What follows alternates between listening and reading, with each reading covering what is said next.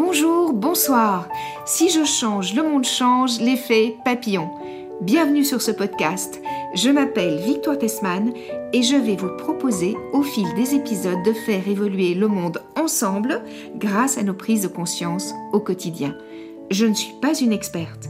Je choisis simplement de partager mes découvertes et ce que j'ai personnellement mis en place pour faire évoluer mon monde vers le meilleur.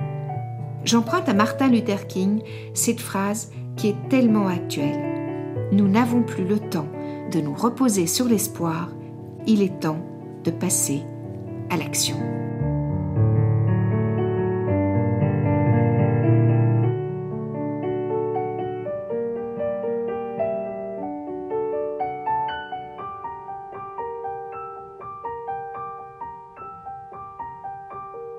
Bonjour Astrid. Bonjour Victoire.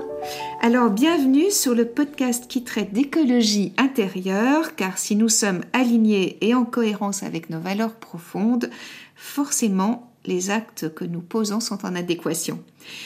Chère Astrid, comme on n'est jamais mieux présenté que par soi-même, je vais te laisser te présenter. Qui es-tu? Que fais-tu? Quelle est ta vie? Alors, qui je suis? Bah, Déjà, je m'appelle Astrid, donc ça c'est important. Euh, qu'est-ce que je fais de ma vie? Je suis donc devenue thérapeute après un moment en première partie de vie dans laquelle j'étais plutôt dans la géopolitique. Et puis j'ai eu un changement de vie important euh, avec un cancer à l'âge de 40 ans. Et je crois que c'est un passage pour moi très important qui m'a permis d'aller davantage vers euh, qui je suis vraiment, qui m'a fait faire ce chemin intérieur dont on parle dans cette émission, qui m'a amené à construire au fur et à mesure, à découvrir qui j'étais vraiment, et à sortir d'un certain nombre de chemins qui avaient été un peu ceux sur lesquels j'avais pu non pas me perdre, mais en tout cas aller dans un sens peut-être un petit peu différent de moi en répondant aux attentes plus spécifiquement de ma famille ou de mon environnement. Et donc, euh, quelle est ma vie aujourd'hui? Je crois que j'ai vraiment évolué vers quelque chose d'extrêmement différent. Ça m'a pris un petit peu de temps pour réorienter, pour euh, aller voir vers voilà qui j'étais, qu'est-ce que je pouvais faire qui vraiment aurait un sens pour moi. Et donc, je suis devenue euh, psychothérapeute et puis psychanalyste. Et puis petit à petit, euh, j'ai essayé de faire un lien entre mon ancienne vie et ma nouvelle, parce qu'il y a toujours un fil rouge dans ce qu'on fait. Je crois qu'on n'arrive jamais par hasard sur un chemin, quel qu'il soit. Et donc euh, ce chemin de cohérence a commencé à se tracer pour moi, avec un lien entre mon passé et ce que j'allais mettre en œuvre pour mon futur. Et de cette réconciliation intérieure avec mon propre passé, j'ai pu aller vers ce nouveau chemin qui était vraiment la géopolitique d'un côté et la psychanalyse, mais mis ensemble pour aller vers les peuples. Et essayer de comprendre du coup les peuples comme on le fait en thérapie quand on reçoit quelqu'un pour la première fois, on essaye de comprendre voilà sa façon de fonctionner, ses croyances, ses perceptions du monde, et petit à petit, euh, en faisant le lien avec lui et en essayant de ressentir ce qu'il peut mettre en œuvre comme équilibre dans sa vie, l'aider à revenir sur son passé, se réapproprier des moments peut-être un peu difficiles, et petit à petit aller vers euh, ce qui va lui le toucher et qui va lui permettre de se aussi d'émerger à lui-même.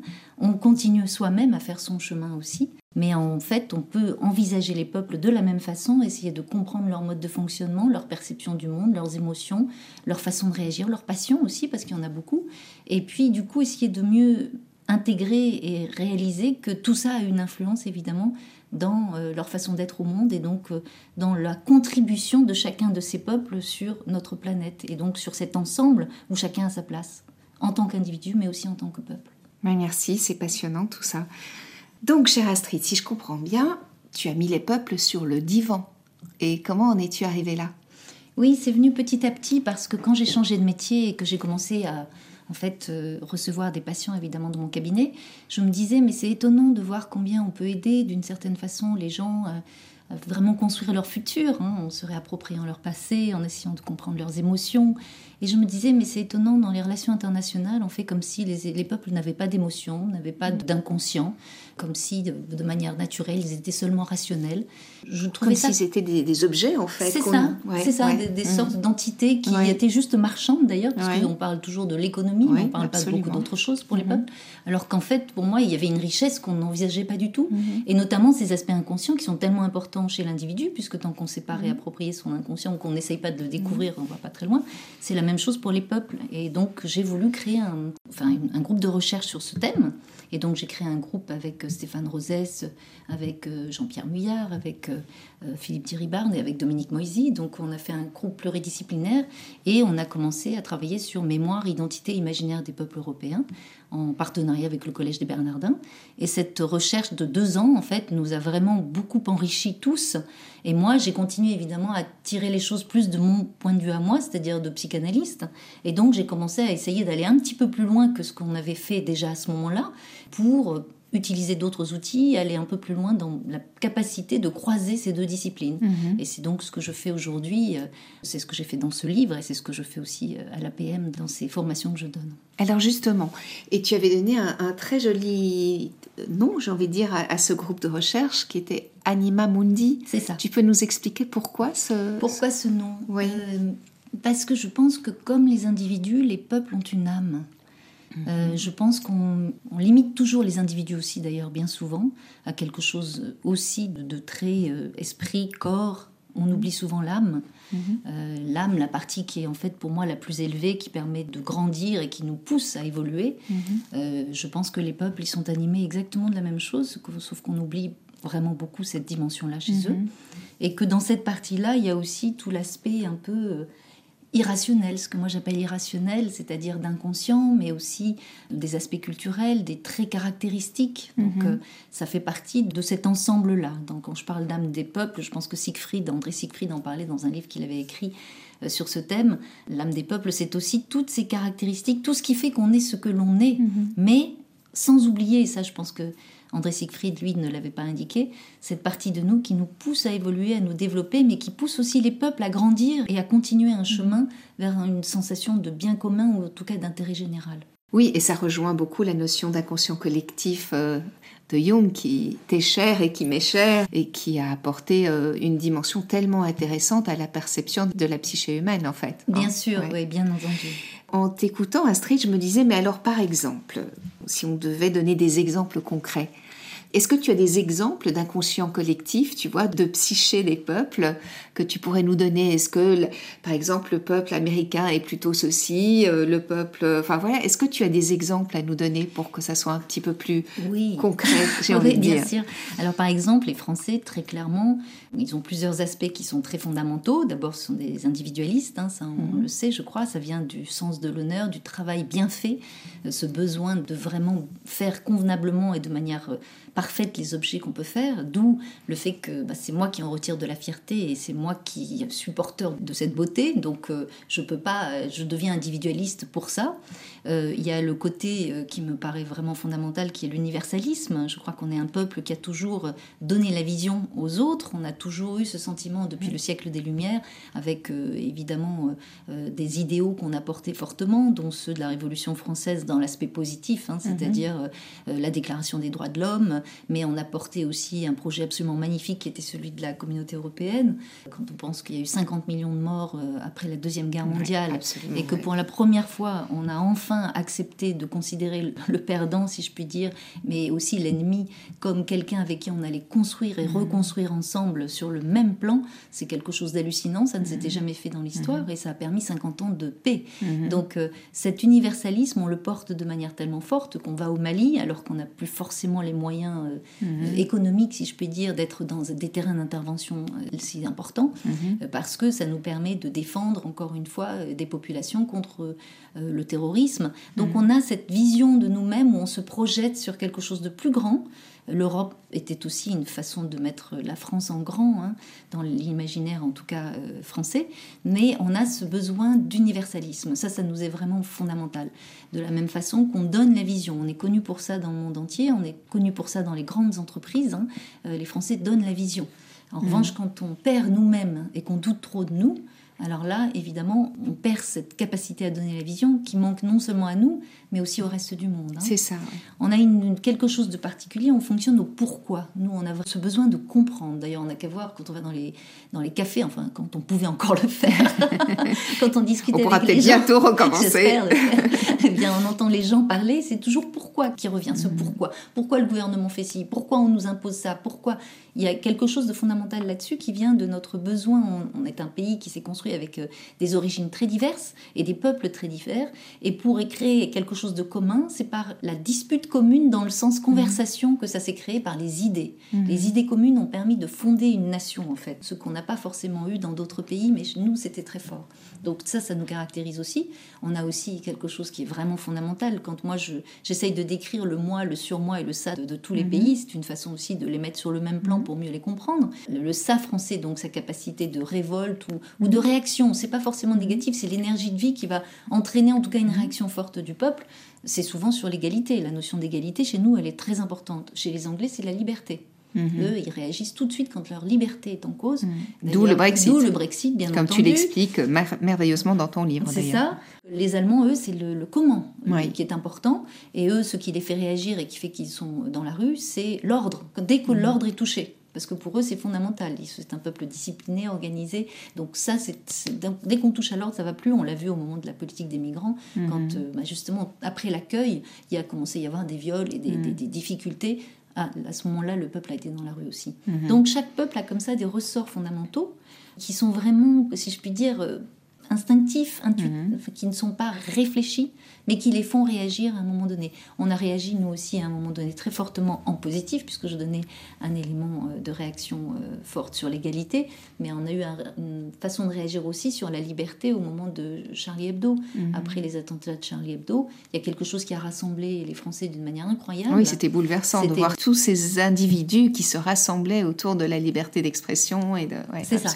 Et là, il y avait en plus une énergie très particulière entre nous, on se sentait partie prenante de mhm. quelque chose qui était plus haut. Et ça, pour moi, c'est dans l'inconscient collectif dont on parlait tout à mhm. l'heure, cette notion de soi, et le soi qui pousse au développement intérieur pour chacun de nous, mais qui pousse aussi les peuples à évoluer et à grandir, en fait. Hein. Et dans ces moments-là, il y a quelque chose qui nous dépasse, qui est plus grand que nous, mais qui nous réunit. Oui, ce soi avec un grand S dont parle encore une fois Jung, et on pourrait dire que c'est l'âme ou l'essence de l'être, voilà. Euh, ce, qui, ce qui pousse l'être à aller toujours vers ce qu'il est vraiment, d'une certaine manière, ce soi. C'est ce qui pousse à aller vers l'unité intérieure, en mhm. fait, à faire mhm. l'unité intérieure dans le sens aller voir toutes les parties de nous. Euh, alors l'ombre pour Jung, c'est-à-dire la partie cachée de nous-mêmes, mhm. hein, euh, qu'on n'aime pas forcément, mais mhm. qu'on ne connaît pas toujours aussi très bien. Mhm.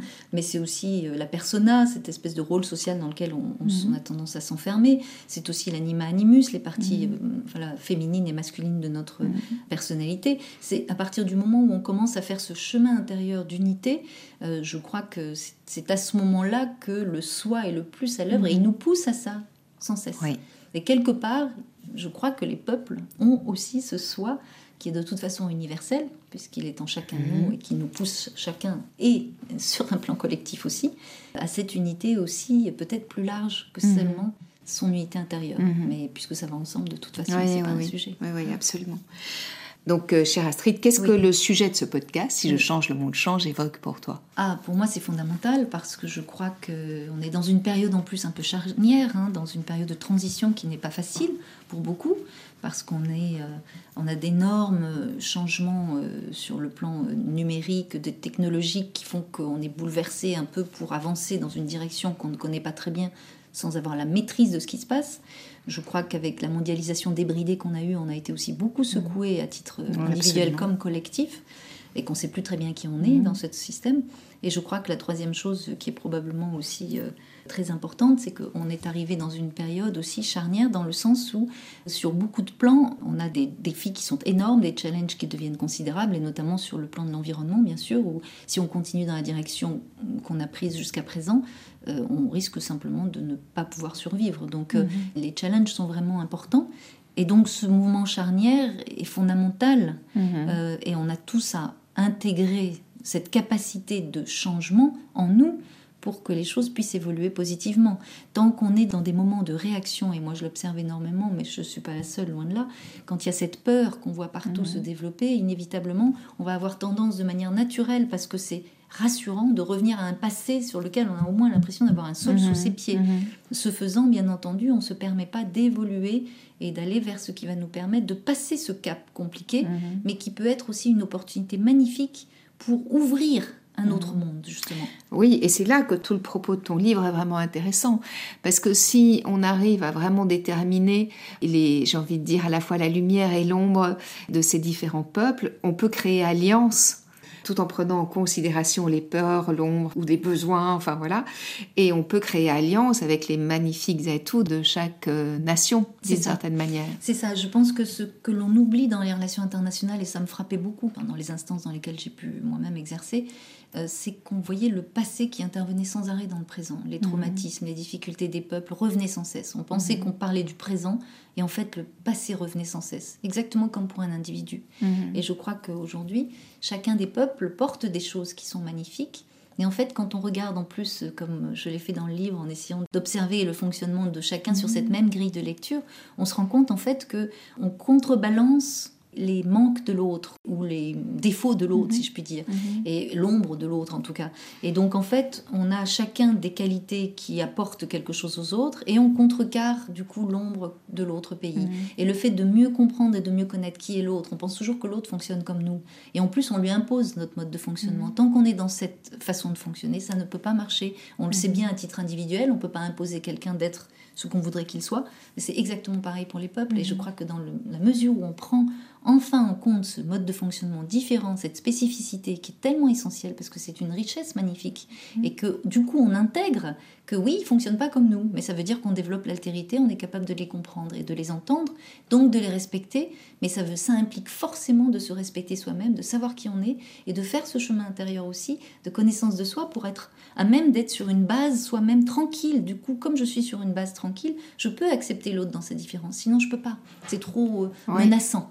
Et donc en fait, ce que j'observe et qui est magnifique, et ce que j'ai vu dans ce livre, c'était vraiment quelque chose qui m'a touchée, notamment sur le plan européen, je peux moins le voir sur un plan mondial parce que j'ai pas vu tous les pays, mhm. mais les qualités de chacun, c'est comme si vraiment c'était une espèce de puzzle, puzzle oui, oui d'alliance, d'alliance, voilà, c'est ça. Chacun a une place particulière et en fait, voilà, on ne sait pas par hasard que les Français sont sur le pourquoi, les Anglais sont sur le combien, les Allemands sont sur le comment, et en fait, on a besoin les uns des mhm. autres parce que pour qu'un projet fonctionne, il faut que les trois soient là, mhm. c'est impossible autrement. Et on se rend compte dans beaucoup des autres aspects des peuples, c'est cette idée de contrecarrer les difficultés des autres ou les manques des autres, c'est quelque chose de magnifique. Mhm. Et en fait, c'est vraiment comme les organes d'un corps où chacun apporte sa spécificité, mhm. Mhm. mais contribue au bien-être du total. Encore faut-il que chacun aille dans le sens du bien-être général. Voilà, c'est là où il y a quelque chose qui aujourd'hui n'est pas clair. Ça, c'est sûr. Oui, c'est ça, qui est cette humilité de savoir qu'on peut participer au bien-être global et, et, de ne pas être braqué sur son ego, j'ai envie de dire, de peuple, hein, euh, que nos gouvernants aient aussi cette capacité à, à avoir grand pour euh, créer quelque chose de plus grand qu'eux plutôt que d'être dans une forme de compétition sur celui qui est arrivé à ou... C'est ça. La difficulté, c'est qu'aujourd'hui, avec euh, cette mondialisation débridée, je crois, et beaucoup d'autres euh, éléments, mais je ne vais peut-être pas parler de ça maintenant, on en est arrivé à un repli des peuples sur eux-mêmes parce qu'ils ont besoin de ça pour retrouver leur identité. Ils ne mhm. savent plus qui ils sont, donc ils se retrouvent. Mais ce faisant, il y a toujours dans ces cas-là des moments un peu de tension qui font que plus on a peur des événements, plus on va chercher des hommes providentiels, les sortes de sauveurs qui vont, n'est-ce pas, nous apporter mhm. tout ce dont on a besoin. Et ce faisant, évidemment, on leur remet notre liberté. Mhm. Certes, on a peut-être l'impression d'avoir plus de sécurité, mais je mhm. crois que ça n'est qu'une impression. Oui, bien mais en tout cas, ça fait gonfler des égos nationaux parce que eux vont évidemment mhm. appuyer sur ce qui a fait la grandeur de son pays, les moments de l'histoire où ils ont mhm. été forts et puissants et ainsi de suite. Et ce faisant, inévitablement, on entre dans les rapports de force et, et le rapport des égos entre eux et on le voit que ça sur le plan international aujourd'hui. Donc ça, soit on va dans cette direction et à un moment donné, il y a des affrontements parce que c'est très difficile quand on est dans des espèces de rapports de force qui n'est pas un dérapage à un moment donné, soit on essaye d'accepter l'idée que c'est pas la bonne direction et on le sait à travers l'histoire, mon Dieu, parce que mhm. c'est revenu quand même suffisamment mhm. souvent, je crois, pour essayer de sortir de cette boucle en fait. Hein. Oui, et c'est vrai que comme tu le disais tout à l'heure, on est à un moment euh, vraiment crucial et important de notre humanité de ce point de vue-là, parce que on le voit en effet que la peur euh, comment dire que notre démocratie entre guillemets est en danger parce que la peur offre à des personnes euh, qui sont des dictateurs, la possibilité d'émerger. Et Dieu sait si c'est vraiment négatif euh, pour l'ensemble d'une certaine manière. C'est un leurre, c'est un leurre, c'est rassurant, mais c'est un leurre. mais je pense que ça n'est pas que ça, c'est que je crois que on est dans un moment aussi, enfin en tout cas moi c'est ce que je ressens. Euh, dans lequel je crois que tout le système qu'on avait créé après la Deuxième Guerre mondiale, c'est un peu euh, a vieilli, hein, c'est normal. Mhm. Et comme tout est mouvement dans la vie, a besoin de se réformer, a besoin de se transformer. Et je crois qu'on est à une période aussi où on ne peut pas continuer à avoir un système institutionnel tel qu'on l'a aujourd'hui qui ne Mhm. fonctionne plus. Parce que Mhm. pour moi, il ne fonctionne plus. On met des rustines dessus pour essayer de faire en sorte qu'il continue de fonctionner. Ouais. Mais pour moi, il n'est plus en mesure de répondre aux nouvelles aspirations, aux nouveaux besoins des peuples. Et quelque part, il est devenu trop technocratique et trop figé. Et ce manque de souplesse est terrible parce qu'à un moment donné, même les aspirations les plus belles, elles vont être écrasées par un système qui, lui, ne Mm. peut pas supporter d'être mis en question. Oui, alors on l'a un petit peu vu avec la fameuse convention citoyenne, ça.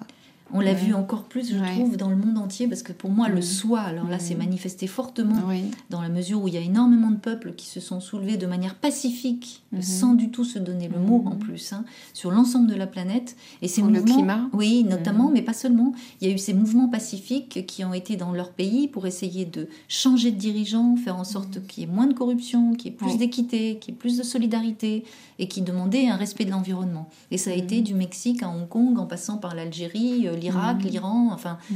il y a beaucoup, beaucoup de pays dans le monde qui ont eu ces mouvements Mhm. spontanés, je dis bien spontanés parce qu'il n'y avait pas de dirigeants. Oui. Ça s'est fait Mhm. tout seul et c'était pacifique, ce Mhm. qui est assez exceptionnel. Et ça, pour moi, c'est le soi. Le soi Mhm. essaye de faire pousser les gens à aller vers autre chose Mhm. et ils le portent en eux profondément. Sauf qu'à un moment donné, on le remarque dans tous ces pays, notamment le Liban, mais l'Algérie aussi, à un moment donné, il y a une reprise en main des institutions.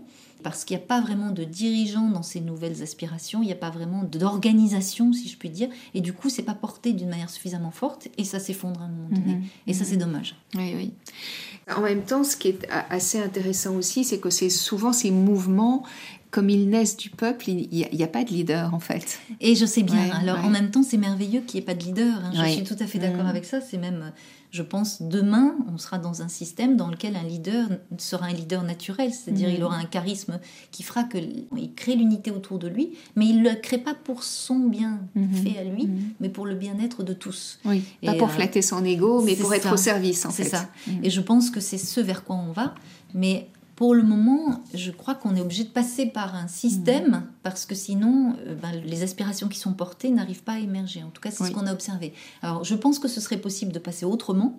Mais tant qu'il y a le système en place, en tout cas, qui Mhm. lui, et c'est normal, il se défend parce qu'il lui, il veut pas disparaître, continue d'exister de manière aussi forte, ça peut pas fonctionner. Je pense qu'il doit y avoir un rapprochement entre les deux pour que ceux qui sont en ce moment dans ces institutions acceptent de se remettre en question, en tout cas. Oui, et puis peut-être parce qu'il y a aussi l'idée que c'est difficile à concevoir de faire autrement. Oui, c'est clair, Mhm. c'est Ouais. clair, c'est clair pour le moment, c'est sûr. Ouais, ouais. Donc il y a quelque chose à faire émerger et à inventer, Oui, mais euh, pour le moment, c'est pas encore conceptualisé, j'ai envie de dire. oui, je pense que c'est pas encore mûr. En Mhm. tout cas, c'est probablement pas encore mûr. Mais en tout cas, il y a des petits soubresauts comme ça qui montrent que c'est en mouvement, c'est en train Mhm. d'être euh, suscité. Après, comment, quelle forme ça va prendre, mais c'est pas la forme qui est importante. Mais en tout cas, il y a quelque chose qui essaye de s'exprimer et ça, c'est merveilleux, je trouve. Et alors, pour rester dans ce sujet, mais dans les peuples, il y a aussi toutes différentes entités. Et je sais que tu tentes aussi de proposer un chemin aux entreprises.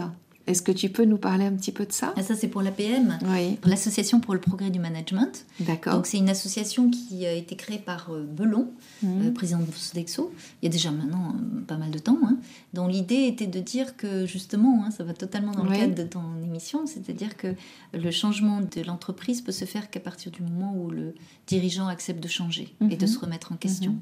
Donc ça, c'était le projet de base. C'était aussi de dire euh, les, les dirigeants sont isolés. Mhm. Donc c'était un peu de les aider à se mettre ensemble pour discuter de problématiques qu'ils ont en commun. oui. Et puis la troisième chose, c'était de les former pour les sortir de leur chemin habituel de pensée. Mhm. C'est-à-dire leur proposer des choses qui les obligent à penser en dehors de la boîte, comme on dit Mhm. aujourd'hui, hein, et du coup à élargir leur vision. Que- C'est ce qu'il faudrait faire avec nos politiques aussi, oui, non oui, oui, oui, c'est clair. C'est peut-être ça le chemin. en tout cas, c'est l'idée. Ouais. Après, comme toujours, alors c'est une association qui est sur 46 pays, donc c'est pas mal dans le monde, Mhm. hein, et euh, qui, euh, du coup, euh, s'organise avec des groupes, en fait, euh, des groupuscules de 20 personnes à peu près, Mhm. qui a chacune un animateur. Il y a 400 experts qui viennent sur des sujets complètement différents. Et donc, moi, mon sujet, c'est l'irrationnel dans les relations internationales. Mhm. C'est donc euh, amener dans une réflexion pour ces gens-là cette notion d'irrationnel qui n'est pas très présente pour eux en général, ni dans leur entreprise, ni dans autre chose, mais de l'intégrer au collectif. Et donc de les aider à le voir en tout cas comme partie prenante du conscient. Qu'il n'y a pas que le conscient, mais qu'il y a aussi Mhm. l'inconscient. Et que si on ne tient pas compte de cet inconscient, même pour eux en tant qu'entreprise, parce qu'un collectif est toujours Mhm. un début d'inconscient collectif, hein, bien sûr, bon, là, on ne peut pas réussir dans les conditions qui permettent l'épanouissement de chacun. Mhm. Et en tout cas, dans cette structure, il y a quand même une charte très forte de valeurs dans lequel, du coup, les, les dirigeants n'entrent que s'ils sont d'accord avec ces valeurs et qu'ils ils s'engagent à les respecter. Mhm. Et dans ces valeurs, il y a l'humanisme. Donc ce sont des gens qui ont vraiment cette envie de bouger pour que les gens dans leur entreprise, leurs salariés, Mhm. soient bien, qu'ils prennent une bonne place et qu'ils aient un rapport avec eux qui soit plus équilibré. Mhm. Donc ça, c'est un- Mhm. une bonne chose. Oui, donc ça aussi, c'est vraiment passionnant. C'est une façon de faire bouger les choses à un autre niveau. C'est ça. Mhm. C'est-à-dire qu'en fait, on se rend compte, enfin en tout cas quand moi, je, enfin, c'est des journées entières en fait. Euh, c'est donc c'est un dialogue, hein, parce que Mhm. c'est- c'est pas du tout une conférence, donc c'est un Mhm. dialogue permanent. Et en même temps, il faut leur donner des éléments théoriques. Oui. Et souvent, leur, d'abord, la psychanalyse, ça leur, ça leur fait tout de suite peur. hein. Pour beaucoup d'entre eux, en tout cas pas tous, mais beaucoup. Mhm. Alors, les aspects jungiens, ils connaissent pas du tout. Et c'est une façon de leur présenter les choses aussi euh, qui leur permet de revenir à eux. Mhm. C'est-à-dire qu'on Mhm. reste sur le collectif, donc euh, quelque part, ils sont pas mis en cause directement. Mhm. Et en même temps, c'est pas les mettre en cause, bien sûr, mais c'est leur permettre de réfléchir sur eux-mêmes. Et quand en fait on les met dans une problématique euh, sur lesquelles euh, collectivement il se passe quelque chose, inévitablement ça les fait réagir par rapport à Mhm. eux-mêmes. Tu as un exemple que ça soit plus Alors oui, j'ai un exemple. ouais. Par exemple, quand on parlait des éco-collectifs, dans mon développement, je- j'en parle bien sûr, en montrant aujourd'hui les affrontements ou ce que ça Mhm. peut donner comme façon de fonctionner pour chacun des peuples que je décris. Il y a quelqu'un un jour qui m'a dit, mais au fond, Astrid, euh, euh, qu'est-ce que c'est que l'ego collectif? Donc, euh, j'ai essayé d'expliquer ce que moi j'en je ressentais. Et alors il dit, mais donc ça veut dire a l'ego personnel, comment est-ce que tu le gères? Parce qu'il me dit, euh, on a tous de l'ego. Alors, Je dis Mhm. oui, bien sûr qu'on a tous de Mhm. l'ego et c'est pas euh, Et mauvais, bien entendu. Au contraire, c'est ce qui permet d'avoir un peu de stabilité. hein, donc c'est Mhm. vraiment essentiel. En même temps, quand on devient, quand il grossit trop et qu'on tombe dans la toute puissance, là, ça fonctionne plus. Et donc, tout le, le chemin de ce dirigeant, c'était vraiment, enfin, ça m'a extrêmement touchée parce que c'est d'une humilité totale. Il m'a demandé alors comment on fait pour euh, faire en sorte que son ego soit moins important? Donc, il avait compris, il avait fait le chemin Oui. de oui. comprendre que à un moment donné, euh, ça vient aussi de soi-même. Mhm. C'est-à-dire qu'on a chacun un chemin à faire pour que les choses s'améliorent sur un plan collectif. Mhm. Et ça, c'est quelque chose que je mets beaucoup en valeur dans ma dernière partie de, de mon intervention dans Oui. avec eux. Oui. Il y en a qui l'entendent, il y en a qui l'entendent moins, bien sûr.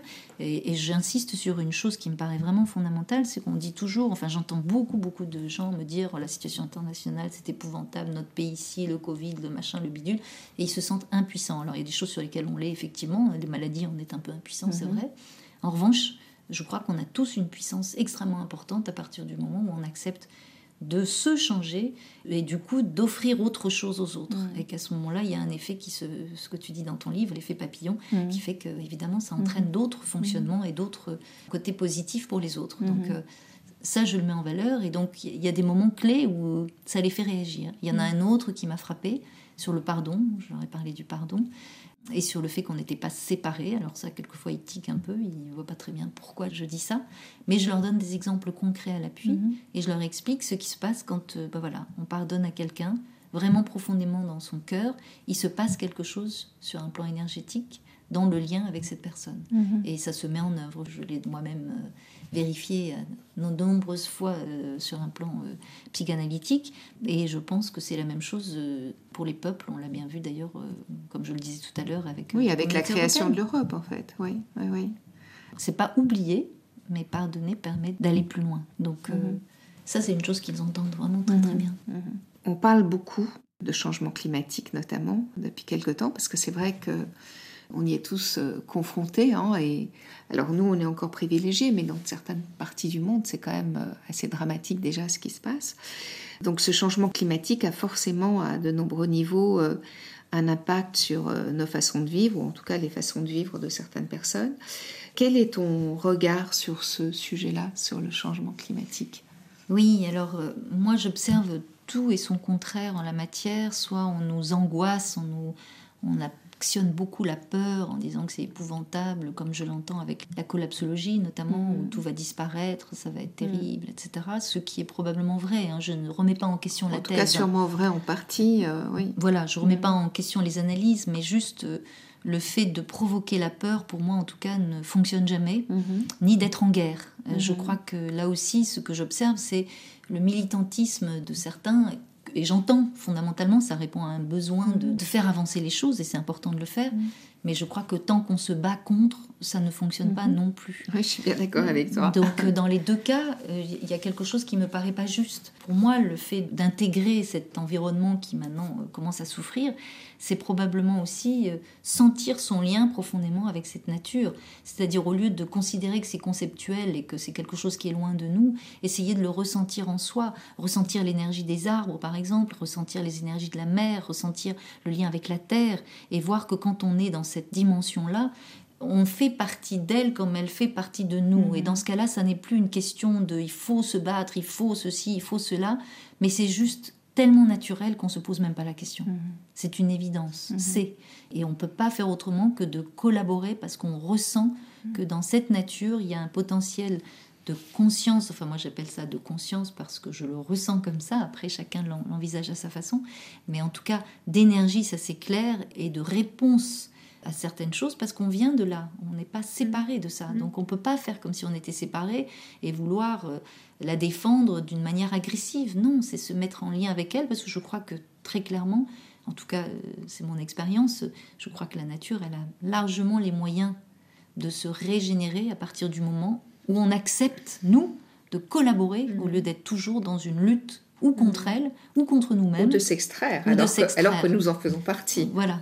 et je crois que, enfin, en tout cas, moi, mon positionnement, c'est vraiment celui-là. Et plus mhm. ça avance, plus je le, j'ai un lien particulier avec les arbres. J'adore les toucher, mhm. j'adore me ressourcer avec eux. Ça m'apporte énormément, et j'ai reçu des choses absolument magnifiques avec ça. Et je pense que c'est une dimension qu'on oublie, mais qui est tellement essentielle. Et ça mhm. m'émeut en le disant parce que je sais combien ça changerait les choses si on, on se donnait juste les moyens de le ressentir.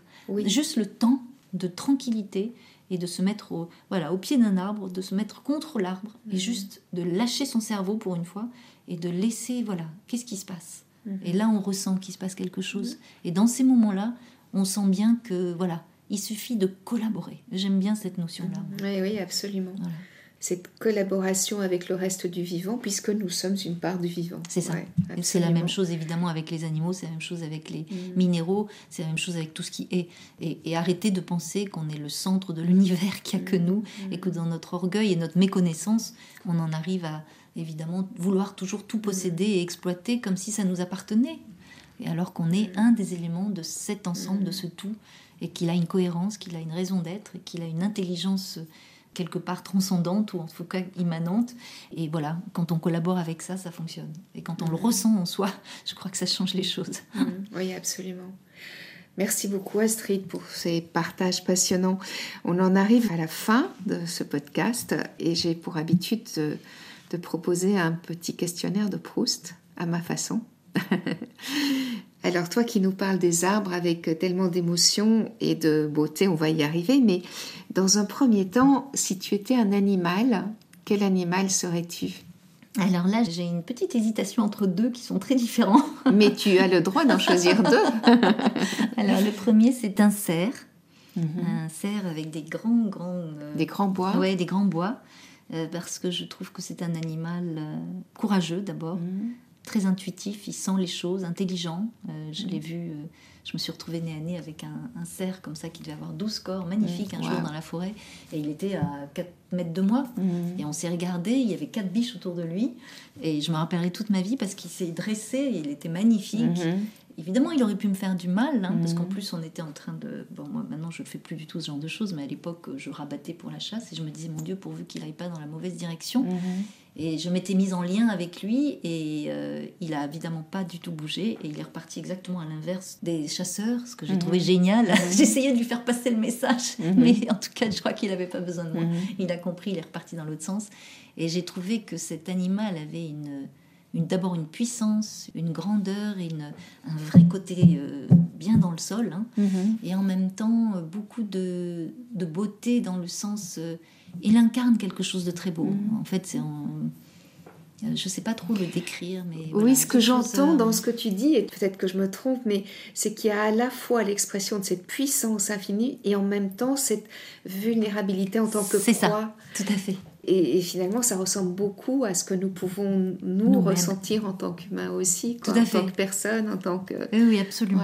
Et alors ce deuxième animal alors, le deuxième, euh, parce qu'avec le temps, évidemment, j'ai mhm. évolué aussi. Mhm. Donc le deuxième, ce serait un dauphin. Mhm. Le dauphin, je trouve qu'il a une. Voilà, d'abord, il, est tout le temps. Mm. Enfin, j'aime ça. Alors, nous, on l'interprète comme de la joie. Je ne sais pas si mm. c'est ça. Mais en tout cas, il est joyeux. Mm. Il est très gai. Euh, il joue beaucoup. Incroyablement avec, euh, vivant. Voilà, très vivant, très vif. Euh, il est tout le temps en mouvement. J'aime beaucoup cette idée-là. Il prend les. Enfin, on voit qu'il joue avec les courants, avec. Il joue aussi avec les hommes d'ailleurs. Hein. il mhm. aime bien aller sur mhm. les traves des, bateaux et passer dessous comme ça. Mhm. Euh, je trouve qu'il a quelque chose de très coopératif toujours et de très aidant. On voit qu'il est il est souvent en, groupe hein, et il ne fonctionne pas seul. Et en même temps, il peut être seul. J'aime bien cette idée de à la fois le lien et en même temps, euh, bah, voilà, il, peut être seul dans son coin. Il, il fonctionne aussi. Mais j'aime bien parce qu'il chasse souvent en meute, ensemble. Et donc, il y, a, y, a, quelque chose de très beau dans cet animal qui est très simple, mais très vivant, très voilà. Quand on voit un dauphin, je trouve que ça donne de la joie. C'est vrai. Donc il est rayonnant. Voilà, c'est très curieux d'ailleurs parce que c'est certainement pas ce qu'il souhaite faire, mais il est rayonnant. Et je pense que ça. Oui, je comprends ton élan de cœur vers cet animal parce que moi c'est un animal que j'adore aussi et je m'y suis beaucoup intéressée. Et c'est un animal d'une intelligence ça. extraordinaire et d'une sensibilité avec son rostre il nous scanne là en plusieurs dimensions. Il sait tout de suite dans quel état d'être on est, quelle émotion, euh, si on a des problèmes de santé, enfin tout. il est incroyable. Donc je, c'est génial. Je, comprends vraiment ton élan de cœur vers cet animal non humain. Alors, si tu étais un arbre Alors, si j'étais un arbre, euh, je serais un chêne. Ça, il n'y a rien à mhm. faire. Euh, j'ai un lien particulier avec les chênes. Enfin, toujours quand je suis dans une forêt, si je vais tourner la tête, il y, a un arbre qui va m'appeler, si j'ose dire, mhm. ce sera un chêne. Ah Et ce sera en général, alors j'ai découvert comme ça quatre arbres qui sont très importants dans ma vie, c'est très curieux, enfin je sais pas si je peux parler de ça, mais c'est assez original, mais c'est comme ça. Euh, c'est un châtaignier, alors ce sont tous des vieux arbres, très vieux arbres. Le, châtaignier doit avoir 600 ans. Le chêne dont je auquel je pense que c'est le premier que j'ai rencontré sur mon chemin et qui, dans lequel vraiment j'ai eu le sentiment que mon cœur s'ouvrait d'une manière incroyable avec mhm. cet arbre, c'était un chêne. Et il s'appelle le chêne Sully, donc euh, il a été planté au XVIIe siècle. Et aujourd'hui encore, c'est un arbre absolument magnifique, il est, mais sublime. Quelle chance qu'il soit encore là. Oui, oui, il est à Fontainebleau, dans la forêt de Fontainebleau. Il est vraiment, alors je vais le voir souvent parce que je, l'adore. Mhm. Et puis il y a l'arbre du matrimondier qui est à côté du matrimondier en Inde, donc euh, à Auroville qui est un espèce d'arbre. C'est mm. un, un bagnan. Il, mm. Au fur et à mesure, il, il replante. Oui, c'est ça, les racines. J'adore cette idée où il commence à. Voilà, il grandit et puis à un moment donné, il va mm. replanter ses racines pour pouvoir s'étendre et grandir. Donc il a toujours une, une, assise très très forte. Et puis j'ai découvert le quatrième, tout à fait par hasard, et mais je ne sais pas son nom, dans le jardin du Ranlag à côté de chez moi, parce qu'un jour je suis rentrée dans ce jardin, puis il y a un arbre qui m'a appelé, j'ai cherché, et là, j'ai vu cet arbre absolument magnifique, qui était lui aussi vieux, et voilà, il y en a qu'un, toute façon, comme ça dans le jardin. Il est absolument somptueux. Je, ne sais pas, dans le j'ai pas réussi à savoir quel était ce, ce que c'était. Mais voilà, ces quatre arbres m'accompagnent beaucoup dans ma vie mm. euh, et, je me ressource beaucoup avec eux, ça c'est clair. Mm. Alors, moins le matrimondial, parce qu'il est un peu loin, mais, mais en pensée en tout cas. Bon, bah merci beaucoup. Et alors, si tu étais une fleur ou un autre végétal, tu saurais quoi? Alors là, c'est plus compliqué. Si j'étais une fleur, ah, je serais un bougainvillé, je crois. D'accord. Hmm? Parce que les bougainvillés sont. J'adore les couleurs. Mhm. Il y a énormément de variétés de couleurs. Du coup, c'est très gai là aussi, c'est très mhm. joyeux. Enfin, à regarder. Et alors, ça vit dans les pays chauds. Moi, j'aime la chaleur. ça doit mhm. jouer. Et puis, je trouve que ça les fleurs ont, enfin, sont jolies, elles ont quelque chose de très, euh, très simple, en même temps simple, mais très beau. Mhm. Et puis c'est joli quand c'est en masse là aussi. Hein.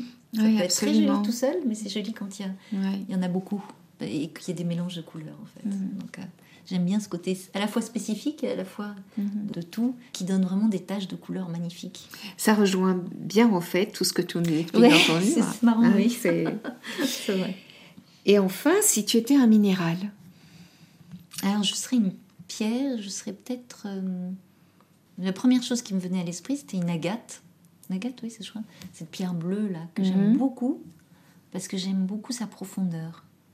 C'est une pierre dans laquelle donc, moi je peux me perdre dedans des heures parce qu'elle a des nuances, elle a des petites nervures, elle a quelque chose de, vraiment joli. La couleur est éclatante. Mhm.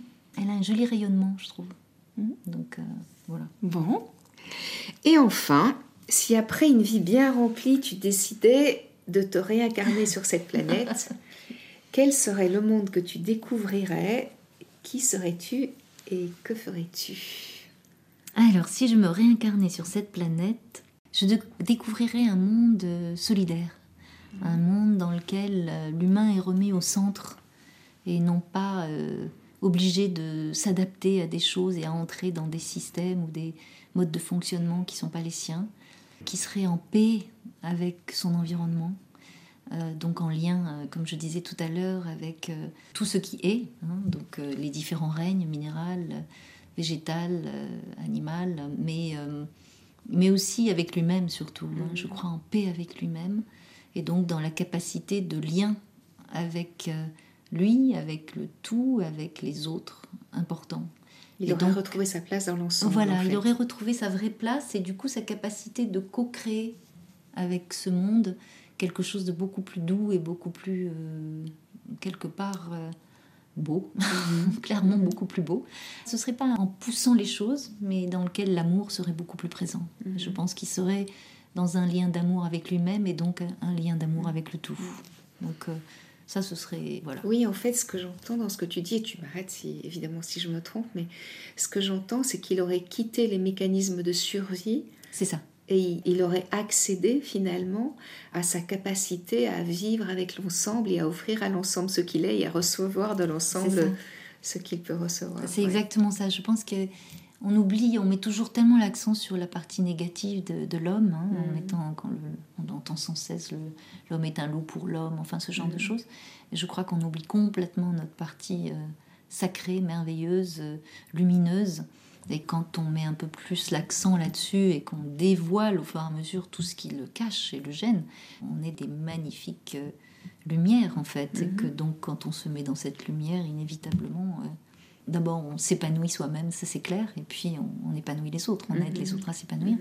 Et donc si chacun de nous faisait ce chemin d'évolution, évidemment qu'on pourrait co-créer quelque chose qui, on retrouverait notre vraie puissance et notre vraie place Mhm. dans ce monde. Du coup, on serait co-créateur d'une vie qui serait probablement beaucoup plus ouverte et beaucoup plus douce, je pense. Et donc dans ce monde-là, tu serais cela, une co-créatrice Oui, je pense, oui. J'essaierai en tout cas de l'être, oui. Mhm. C'est ce que je souhaiterais en tout cas, Mhm. c'est clair. Ben, merci infiniment Astrid. Alors je rappelle et je le mettrai en lien évidemment dans le podcast qu'Astrid Dulot d'Allemand a écrit un livre que je vous invite vraiment à découvrir qui s'intitule Quand l'irrationnel souffle sur le monde. Quel beau programme.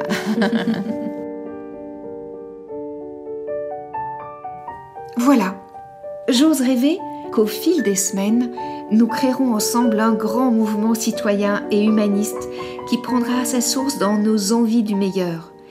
Je compte sur vous pour m'envoyer des infos que je partagerai sur ce qui se fait près de chez vous, sur ce que vous avez mis en acte vous-même, sur ce que vous avez découvert et qui vous démontre que tout est possible. Si vous lisez mon livre, Si je change, le monde change, l'effet papillon, illustré par Laurie Neuis Barboteau, vous découvrirez que ce mouvement de conscience mondiale est présent partout et qu'il ne tient qu'à nous de l'inclure dans notre quotidien.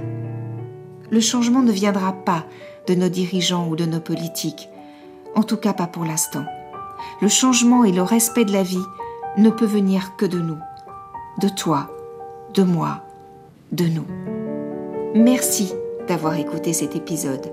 J'attends vos commentaires et vos propositions avec impatience.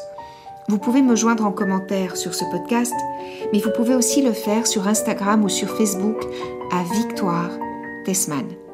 Si vous avez aimé ce podcast, je vous invite à cliquer sur 5 étoiles sur votre plateforme de podcast favorite.